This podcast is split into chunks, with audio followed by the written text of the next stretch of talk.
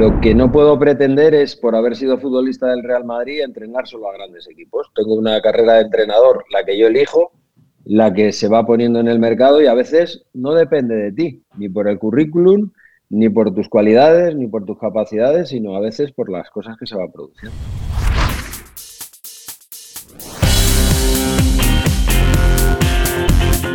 El fútbol de todos, con Raúl Gimos y Marcos López. Bienvenidos y bienvenidas a un nuevo capítulo del Fútbol de Todos, un podcast de CaixaBank Football Experience en el que hablamos de fútbol y charlamos con futbolistas y futboleros. Hoy toca capítulo postclásico, el duelo que el Real Madrid ganó al Fútbol Club Barcelona en Valdebebas por dos goles a uno, añadiendo todavía más emoción a esta liga apasionante. Atlético de Madrid 67 puntos, Real Madrid 66, Barça 65, faltan 8 jornadas para acabar el campeonato. Lo analizaremos todo con el mítico José Miguel González, Michel, entrenador y emblemático integrante de la quinta del buitre. Marcos López, hola, muy buenas. Hola Raúl, muy buenas. Venga Marcos, antes de hablar del clásico al detalle con eh, Michel, vamos a escucharte sacando las conclusiones de este fin de semana. La primera es evidente Raúl, el pulso por la liga se acelera. Primera derrota en el campeonato del Barça en el año 2021 y desperdicia la oportunidad de dar un verdadero golpe de autoridad. Con el Madrid de nuevo conectado a la liga y el Atlético con otro empate a que ya le han entrado realmente muchos temblores. Empezó la liga, el Real Madrid y el Barcelona irregular. Nosotros al principio en los primeros tres partidos, ¿se acuerdan que empatamos dos veces y ganamos uno? Fuimos al parón. Después hicimos una mitad, bueno, un inicio, ¿no? Porque era el inicio, digamos, muy bueno. Mantuvimos un paso muy firme, muy fuerte. Y bueno, y empezó a recuperarse el Madrid, empezó a recuperarse muy bien el Barcelona. El otro día se enfrentaron, no podían ganar los dos, está claro. El Barcelona perdió, el Madrid sigue con un paso muy firme, igual que en Champions, y nosotros bajamos un, un punto de, irregularidad como ellos tuvieron al principio. Ahora veremos qué sucederá en este final de temporada. Sucede, siempre hay un espacio para todos los equipos donde tienen un, un momento de irregularidad, y bueno, ojalá que nosotros ya lo hayamos pasado a partir del empate de hoy. Inteligente Simeone en este momento hace una fotografía en positivo, o lo intenta, de la situación del Atlético de Madrid. La segunda clave es que el Atlético de Marcelino no anda fino. Ha entrado en un bache tras perder la primera final de Copa con la Real Sociedad. La segunda será el sábado, también en Sevilla. Ahora frente al Barça. Seis últimas jornadas de liga, solo dos victorias y apenas siete puntos de 18 delatan el descenso del conjunto vasco. ¿Quién tiene más presión el sábado en la final de Copa, el Barça o el Athletic? Es una buena pregunta. Y se escapa el Cádiz del peligro y mete en un serio lío al Getafe. Se escapa el conjunto andaluz con dos victorias de enorme valor, seis puntos de seis, situado ahora ya en la confortable decimosegunda posición, a nueve puntos, nueve Raúl, de la frontera que te envía a segunda división. Posición de descenso para Ibar, Alavés y Elche. Están en el pozo, Valladolid y Huesca, por ahí cerquita. Y en segunda división vuela el español renacido después de aquella pequeña mini crisis. Ganó al Leganés, encadenando su quinta victoria consecutiva y sobre todo abriendo un hueco de 10 puntos con el Almería que ya es tercero. El Mallorca, tras superar al Lugo, se mantiene aferrado y de forma sólida al segundo lugar. Por abajo, Albacete, Alcorcón, Sabadell y Cartagena no salen de los cuatro puestos que te envían a Segunda B, con Castellón y Lugo peligrosamente cerca. Y en la liga femenina, Marcos, todo igual. Todo igual porque está detenido el campeonato, porque está jugando la selección española de Jorge Vilda, pero no se puede olvidar, Raúl, ese maravilloso movimiento de misma pasión que nació de una actitud lamentable cuando Misa Rodríguez, de la portera del Real Madrid femenino, recibió duros ataques e intolerables ataques de machismo por poner un simple tuit compartiendo su alegría por el triunfo madridista en la Champions sobre Liverpool. De inmediato recibió el apoyo de Marco Asensio y se desató una ola de apoyo en las redes sociales para denunciar esos intolerables ataques que además han provocado también una gran campaña por la igualdad en el deporte. El fútbol de todos.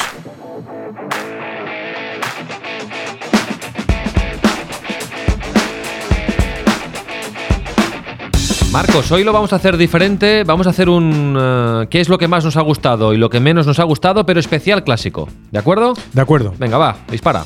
Me ha gustado la genialidad de Benzema, un delantero nuevo, absolutamente nuevo tras la marcha de Cristiano Ronaldo a la Juventus. Por cierto, Cristiano en crisis en la Juve. Despojado ya el francés definitivamente de su condición de súbdito. Ahora es el rey, el único rey del ataque del Madrid y dejó como prueba ese exquisito y soberbio taconazo para adelantar el equipo de Zidane, anticipándose a Araujo y sorprendiendo además a Ter Stegen.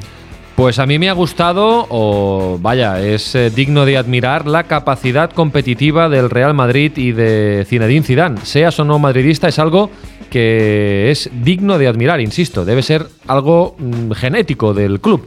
Un año más parecían desahuciados en Navidad, con problemas en la Liga y en la Champions, y llega la primavera y tienen un pie en semis de la Liga de Campeones y ya son favoritos en la liga para muchos de los analistas. Sin prácticamente inversión en fichajes, con muchas bajas, este año todavía tiene más mérito lo que ha hecho Zidane.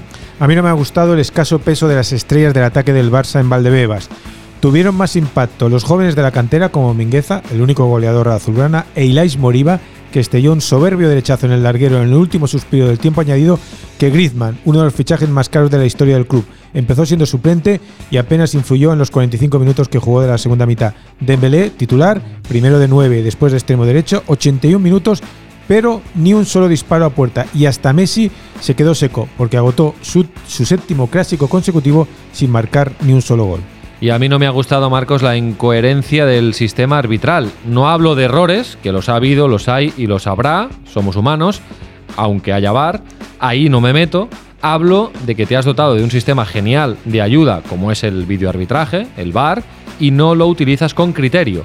El penalti de Mendía Breathwaite para mí es igual de inexistente o innecesario que el de Lenglet a Ramos, pero en uno intervino el VAR y en otro no.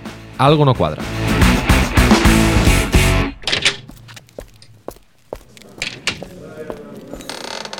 Otra semana de Champions, Marcos, se juegan las eh, vueltas de los cuartos de final, luego repasamos los partidos, pero explícanos, ¿de qué se va a hablar esta semana en las tertulias futbolísticas? Pues mira, muy conectado a lo que es la Champions y lo que es, por supuesto, la Liga. Se va a hablar y se está hablando de Zidane y su Madrid, de esa capacidad, como antes comentabas, de sobrevivir a situaciones angustiosas. Primero, precisamente la Champions, donde estuvo al borde de la eliminación y acabó siendo el primero de grupo.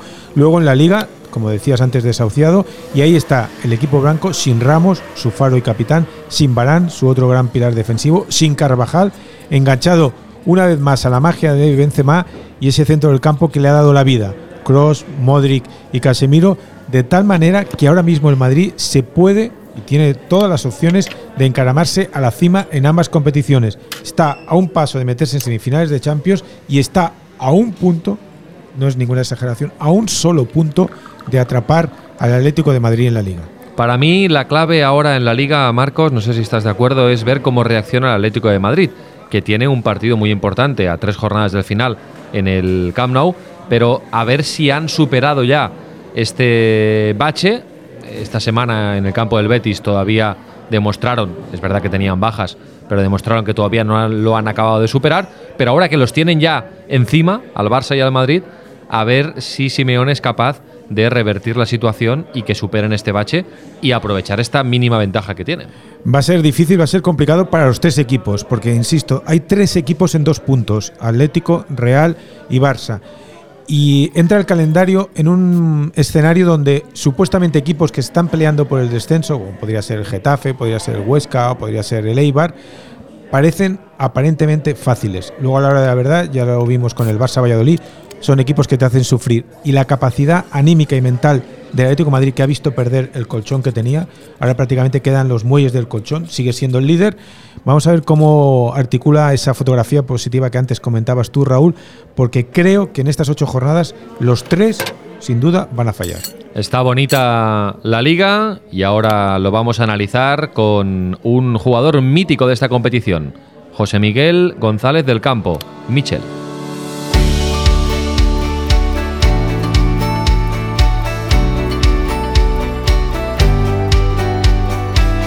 Fútbol de Todos, un podcast de CaixaBank Football Experience. José Miguel González del Campo, Michel, Madrid, del 63.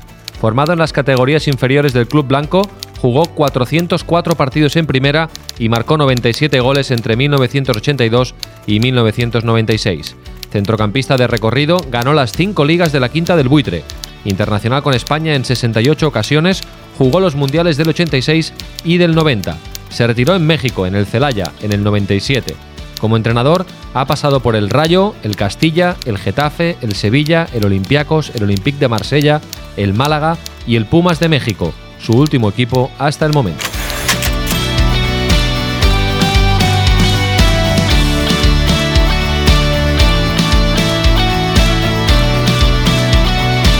Hola Michel, muy buenas y muchísimas gracias. Hola, ¿qué tal? Muchísimas gracias a vosotros por acordaros de mí. Bueno, ahora repasábamos tu trayectoria eh, como jugador y como entrenador eh, y la última estación ha sido eh, el equipo mexicano, los Pumas. ¿Qué hace ahora Michel? Actualízanos cuál es la última hora de, de Michel. Mm, pues tenía un año más de contrato, pero preferí renunciar a ese año, tenía unas situaciones personales que tenía que aclarar y durante esta temporada, dejé en julio del año 20, eh, durante esta temporada he recibido algunas ofertas del extranjero, también nacionales, pero por unas u otras circunstancias eh, y alguna que tenía concretada, pues al final no, no se pudo dar. Pero bueno, eh, al final la parte paralela, aparte de, de mi trabajo, pues soy multifacético, hago un montón de cosas, ocupo mi tiempo y bueno, siempre estoy, soy bastante inquieto, estoy constantemente formándome, no solamente en el tema del fútbol, que es lo que más me, ocupa, sino en otras cuestiones. Bueno, además, padre, padre de futbolista y abuelo también. Ahí dedicas, imagino, mucho, mucho tiempo. Bueno, ellos viven en Zaragoza y eh, eh, al pequeño, al que nació hace tres meses, le he conocido hace una semana por esto de las restricciones. Entonces, es una de las buenas noticias de hacerte mayor, que conoces a tus nietos. Eso es bueno. Cumples años y a la gente muchas veces nos sienta mal o se dice que te sienta mal, te vas deteriorando, pero los niños, los, niños te dan una inyección de moral increíble. La Liga Mitchell, como bien sabes, está realmente muy, muy apretada. Pero ¿tú cómo ves en realidad la evolución del fútbol español? Eh, entiendo que, que, el fútbol español eh, a fuerza de decirnos que somos la mejor liga, hace algún tiempo que estamos parados, tres, cuatro, cinco temporadas. Eh, no, estamos siendo referencia en Europa eh, y ya no hablo tanto por los resultados que pueden dar los, clubes o, la selección, sino por lo que generamos. Creo que, que, todos tenemos parte de nuestra responsabilidad y la parte de responsabilidad de los entrenadores es, estamos experimentando menos, estamos haciendo más corta y pega y eso se nota en, el juego. Casi todos los partidos son iguales y, la búsqueda de soluciones eh, parece que nos está costando mucho más. Pero lo cierto es que se está uniendo esa sensación de, normalidad en el fútbol español con unos resultados que, cada vez son, son peores. Después de muchos años, España consiguió, Michel, tener un estilo. Precisamente empieza con vosotros, con la quinta del buitre en el Madrid, con el Barça de Cruyff, el Dream Team, y luego eso tiene la culminación en la España de Luis Aragonés y la España de Vicente del Bosque. Pero ahora ese estilo da la sensación que se ha ido perdiendo. ¿Qué debe hacer ahora el fútbol español? Bueno, cuando la gente habla de resultadismo, habla siempre como para acercarse al músculo, ¿no? Y yo creo que hay que hacer un, mix entre, entre el, entre el, cerebro y, el músculo, que es lo que ha pasado con la selección española. Cuando hablamos de la selección española virtuosa o de los equipos que tú has nombrado, Madrid y Barcelona virtuosos, también había futbolistas que tenían una capacidad y un talento defensivo que ayudaban a, que eso se magnificase. Por ejemplo, no, mucha gente nombra a Puyol, eh, perdón, nombra a Xavi, a Iniesta a un montón de jugadores magníficos, a Busquets, pero a lo mejor hablan menos de, de, Puyol y hablan menos de jugadores que han sido muy importantes para, para, para esos grandes equipos. Yo creo que lo que necesitamos es volver otra vez a la esencia, a esa esencia que nos dice que el fútbol español con sus condicionantes tiene una, eh, una personalidad eh, indiscutible en ese sentido y trabajar sobre ello. Eh, estamos viendo que cada vez más eh, estamos indefinidos, ¿no? Como, como fútbol español. Y creo que hay que volver un poco a los orígenes, a los orígenes de ese éxito, pero el éxito viene dado por entender qué es lo que queremos ser y cómo queremos serlo. Venimos de ver el clásico, Michel, eh, un partido con diferentes caras, pero que al final aprieta la liga.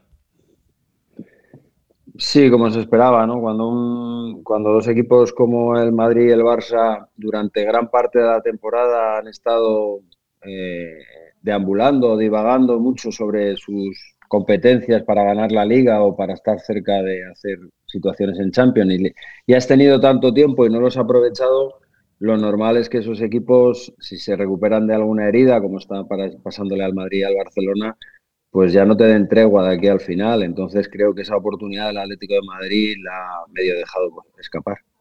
¿Qué te pareció tácticamente el clásico? Bueno, yo creo que los dos equipos o los dos entrenadores fueron fieles a lo que hacen en este tipo de partidos, de circunstancias. Eh, Kuman, desde que encontró a Dembélé como delantero, eh, eh, y, ha jugado con una salida de juego de tres, está encontrando mucho más juego interior, mucha más posibilidad para que Pedri, incluso Busquets, filtren pases, para que Messi se mueva entre esas líneas que a veces es indetectable. Y creo que los primeros 20 minutos el Barça estuvo bien, estuvo dominador, estuvo controlador, llegando poco, porque no era fácil, porque ahí se une también la otra parte del Real Madrid. En este tipo de partidos el Real Madrid es un equipo contra golpeador, ¿no? Eh, se mete atrás, cierra líneas, el Barça ataca mucho por dentro y supo cerrar con Valverde eh, las, evoluciones que llegan siempre para Jordi Alba. El Madrid a veces se ponía en línea de 5 defensivamente, incluso en línea de 6. Entonces, eh, eso le facilitó al Madrid una cosa muy clara. Es ágil, rápido y con mucha calidad las transiciones. Por eso pareció mucho más, porque Vinicius pareció mucho más de lo que luego fue la concreción de las jugadas, pero ahí apareció mucho Modric, apareció mucho Cross, apareció mucho Benzema y eso le hizo mucho daño al Barça después del primer gol. Tú conoces, tú conoces muy bien la, entidad, el Real Madrid, estuviste allí muchos años, te formaste allí como futbolista. Em, en fin, ¿no? conoces todos los secretos del Real Madrid y mm, quería compartir contigo que me parece admirable ¿no? la capacidad de, eh, competitiva de, este club, ¿no? Porque este año, sin prácticamente inversión en fichajes, con muchísimas bajas, em, y están ahí, están con un pie en semifinales de la Champions, ahora mismo seguramente son los favoritos para ganar la liga, en diciembre parecían desahuciados, una vez más, y lo de este club y lo de Zidane es, admirable, seas más o menos simpatizante del Real Madrid. Pero ha pasado a lo largo de la historia. ¿eh? Yo, yo, por trasladarme a la época en la que yo jugaba, eh, un año ganamos la competición como era la UEFA, que era una competición muy dura, y la ganamos y éramos sextos en la liga.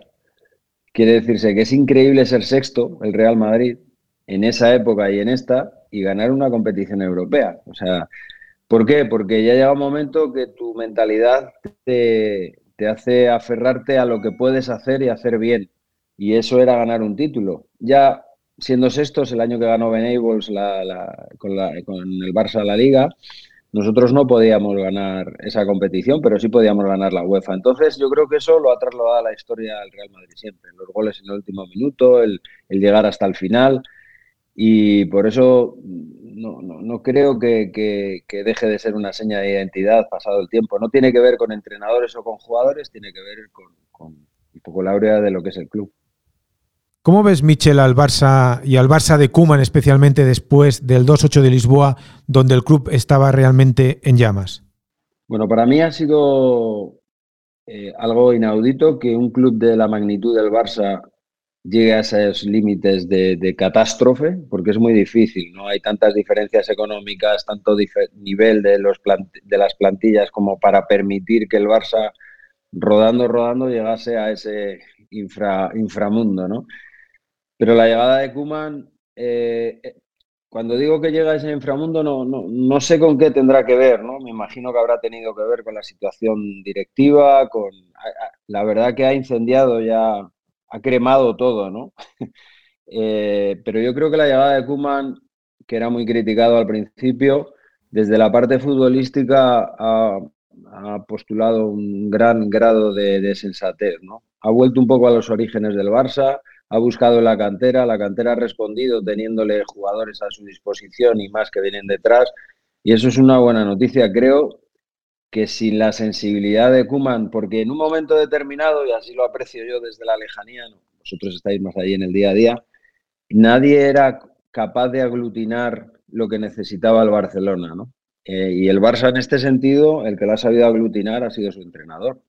Había líos por todo el lado que se han ido aparcando, se han ido apagando esos incendios porque el equipo ha respondido en el terreno de juego, en la liga y, en la copa. Eh, creo que ha buscado muchas soluciones en el juego, algunas de las soluciones imperceptibles, pero para la gente, pero que han hecho mucho bien a, este equipo y ha tenido que tomar decisiones duras porque se está moviendo con 14 jugadores a lo largo de todas las competiciones y, por ejemplo, no otorgar la, categoría de titular indiscutible a Griezmann como siendo un fichaje carísimo y, quizás no todos los entrenadores hubiesen tenido esa personalidad. Yo creo que Guman para mí lo está haciendo muy bien. Volviendo a tu trayectoria, Michel, tengo un par de, curiosidades que quería comentar contigo. Eh, la primera es que tú prácticamente eres un One Club Man, eh, menos eh, la última temporada en, México, en el Celaya. te, retiras en el 97 de, como futbolista y hasta 2005 no entrenas, no, te conviertes en entrenador. Entonces, ¿qué pasa en ese periodo? Te recuerdo como comentarista, por ejemplo, muchos años, pero ¿te lo pensaste mucho o qué pasó? No, no, no. Eh, tenía una certeza aún sin vivirlo. Yo cuando era futbolista era un poco entrenador. Era los sinsabores que tiene ser entrenador, ¿no? Y, las situaciones que se van produciendo que a veces incluso las puedes catalogar de injusticia. Lo he podido comprobar como entrenador, pero bueno, me dediqué a. Estuve durante ocho años en televisión española. Creo que, que tenía claro que algún día podía ser entrenador, aunque no quisiera, porque había un, otro yo que me, que me tiraba mucho, pero bueno, eh, aprendí mucho, ¿eh? aprendí mucho en los medios de comunicación, muchísimo, muchísimo. Con, he, tenido entrenadores también en los medios de comunicación. Y bueno, un buen día decidí eh, volver al campo porque al final eso es algo inevitable cuando te gusta tanto y cuando, bueno, es una manera también de darle las gracias al fútbol por todo lo que ha hecho. y luego ahí igual es a lo que te referías o lo que sospechabas. En tu carrera como entrenador, muchísimos equipos los hemos repasado de gran nivel, pero como mucho dos temporadas, un poquito más quizá, en, el mismo equipo. En cambio, un, contraste, un contraste como jugador, ¿no? Que estuviste toda tu vida en el Real Madrid. Pero eh, la vida como, como la profesión, lógicamente, es, una situación, o sea, son momentos, ¿no? Y, y cruces de caminos. Yo cuando era futbolista quería ser futbolista. No, no pretendía, vamos a ver, no es que no pretendiese, me parecía impensable ser jugador del Real Madrid, de la selección española y tener un, currículum como el que tenía. Em, lo que no puedo pretender es, por haber sido futbolista del Real Madrid, entrenar solo a grandes equipos. Tengo una carrera de entrenador, la que yo elijo, la que se va poniendo en el mercado y a veces no depende de ti, ni por el currículum, ni por tus cualidades, ni por tus capacidades, sino a veces por las cosas que se van produciendo. Bueno, Michel, entramos ya en tiempo de descuento de la entrevista. Se añaden cinco preguntas para comprobar tu nivel de, futbolería. Em, ¿Cuántos partidos ves a la semana por televisión? Casi todos en directo y no menos de 20.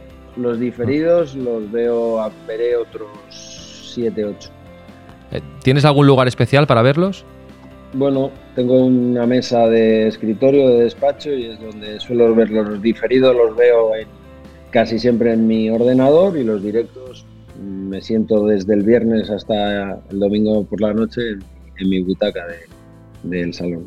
¿Solo o acompañado? Bueno, en gran parte el 70% solo.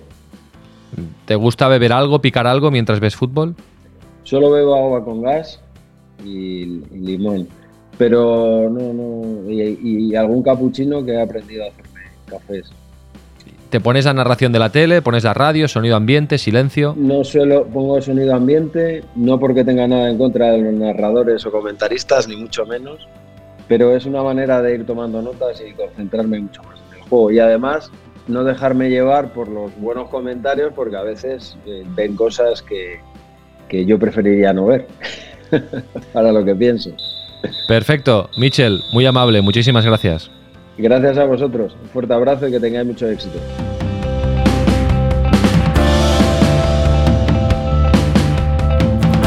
El mítico Mitchell, hoy en el fútbol de todos, qué, qué bananas hacía, qué centros a Hugo Sánchez. Era un centrocampista con mucha clase, Mitchell. ¿eh? Mucha calidad, mucha técnica, una visión espectacular del juego, una capacidad para interpretar los pases y los centros. Estamos hablando de uno de los jugadores que han marcado la, la historia del fútbol español, la historia pre-éxitos que comentábamos con él precisamente, con luego la conquista de las dos Eurocopas y del Mundial.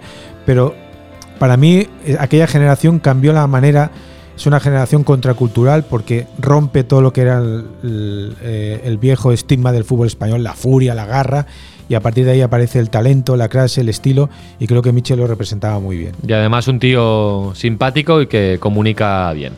Bueno, Marcos, ¿para quién es el aplauso de la jornada en Segunda División? Para ese gol, Raúl, de Iván Azón, un joven de 18 años del Zaragoza, quien marcó el tanto de la victoria en la Romareda sobre Almería, un equipo que se ha desplomado en las últimas jornadas.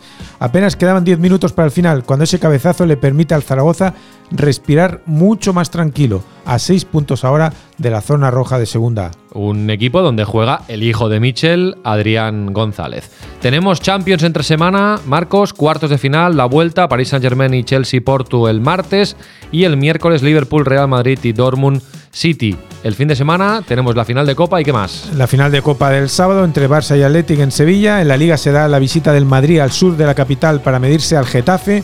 El Atlético de Madrid recibe al Eibar, es decir, los dos aspirantes juegan, dos de los tres juegan y ambos reciben equipos que están en serias dificultades para mantenerse en la categoría. A la vez, Huesca, atención a este partido, mucho más que un encuentro para salvarse, al igual que los Asuna Elche. ¿Y en segunda división? Un atractivo fue en Labrada Sabadell, unido al Castellón Mallorca, además del apasionante derby asturiano. Sporting Oviedo en el Molinón, el partido tal vez de la jornada, sin olvidar, por supuesto, el Almería español. El martes que viene repasamos cómo ha ido en una nueva edición del Fútbol de Todos. Cuídate mucho, Marcos. Un placer, hasta el martes. Recordar que nos podéis escuchar y seguir en los canales de CaixaBank Experience, donde podéis recuperar todos los capítulos del Fútbol de Todos. Ya hemos hablado con personajes como estos. Soy Gerard López y esto es El Fútbol de Todos. Soy Sergi Samper y esto es El Fútbol de Todos. Nos vamos y hoy lo hacemos escuchando al periodista de la ESPN, youtuber y twitchero Rodrigo Fáez, porque nos gusta escuchar a todo el mundo hablar de fútbol, porque nos gusta el fútbol de todos.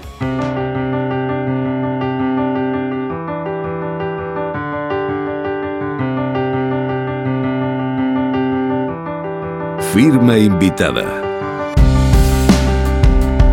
A principio de temporada pensaba que el año del Madrid sería horrible. Llegué a creer incluso que los de Zidane no pasarían la fase de grupos de la Champions. La semana pasada dudé de cuál sería el rendimiento del equipo antes del partido frente al Liverpool. Y el sábado, sin ir más lejos, pensé que el clásico acabaría en empate. No, no soy buen adivino. Eh, pongo todo esto en contexto para aplicar la frase que un directivo me dijo hace tiempo, el Madrid nunca se va. Y el clásico volvió a ponerlo de manifiesto con un resultado favorable y tres puntos que demuestran que Zidane no es Guardiola, obviamente, pero tampoco es el, abro comillas, gestor de vestuario, cierro comillas, que algunos nos quieren hacer ver. Y todo ello frente a un Barça en transición, que tiene buena pinta, pero que contra los equipos de su nivel no ha ganado este año. El equipo culé tiene un futuro esperanzador, pero necesita aumentar el nivel de ciertos puestos clave este verano. Así que trabajo tiene la porta. Postdata. No me gustaron las declaraciones de Kuman sobre los arbitrajes. No es la primera vez y creo que no están a la altura de un club como el que representa. El fútbol de todos, un podcast de CaixaBank Football Experience.